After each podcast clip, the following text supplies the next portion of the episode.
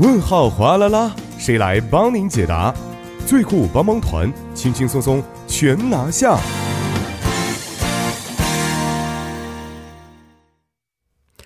生活小贴士尽在帮您解答。首先欢迎我们的节目作家主页，你好。嗯主播好，嗯，你好。那首先来看一下今天呢，我们要问的问题是什么样的啊？你好，我是一名在韩学习的留学生，马上呢就要毕业了，现在准备要回国了。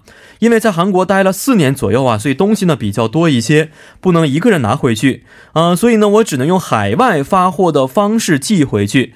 可是听说快递费呢挺贵的，想问一下，这个有没有可以节约快递费的方法呢？还有啊，就是发货的时候有没有什么要注意的一些事项啊？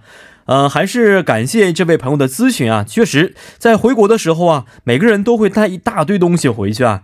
嗯、而留学生的东西呢，也应该是非常的多，也非常的重，包括比如说教科书啊，等等等等一类的。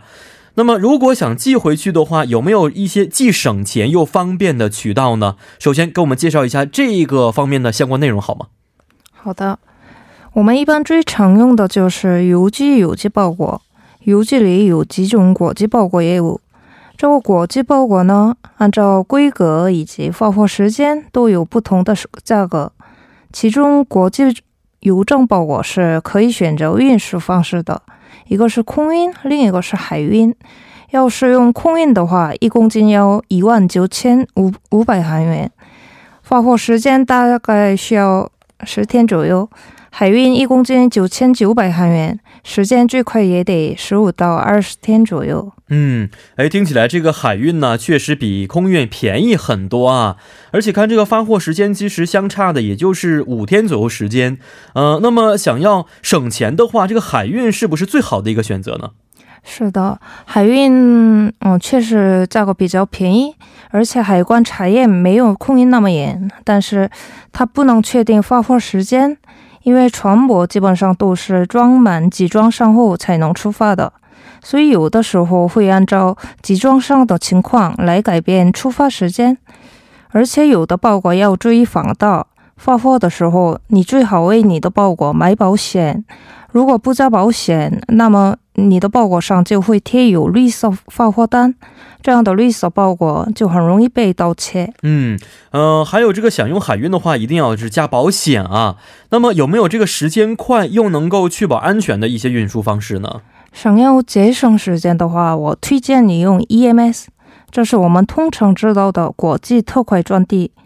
该业务比其他两种包裹业务更快捷、更安全，发货时间大约五天左右，只是价格贵一些，一公斤两万六千五百韩元。同时，你加四千五百韩元的话，就可以用国际超特快专递。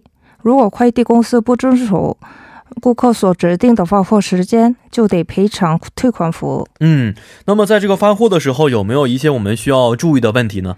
首先，各种非法或者危险物品都是禁止发货的。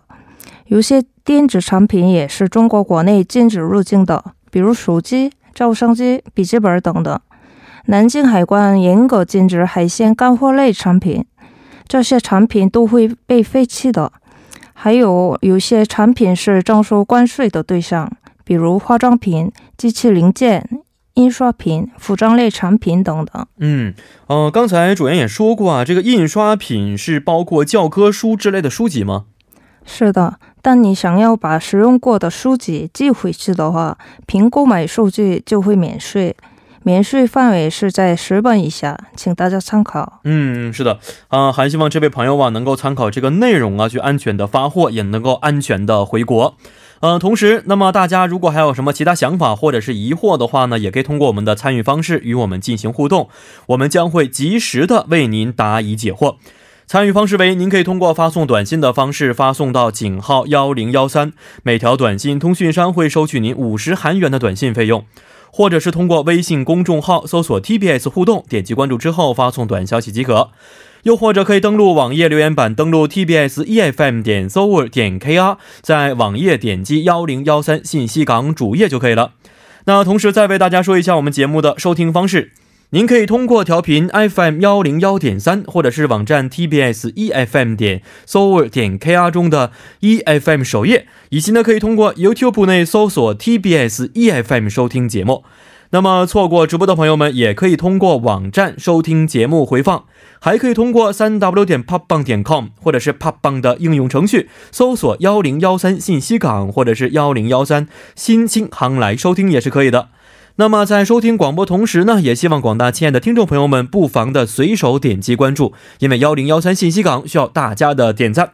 好，今天也是非常的感谢主言呢，咱们明天再见，再见。再见。那么接下来为大家带来的是今日首尔板块。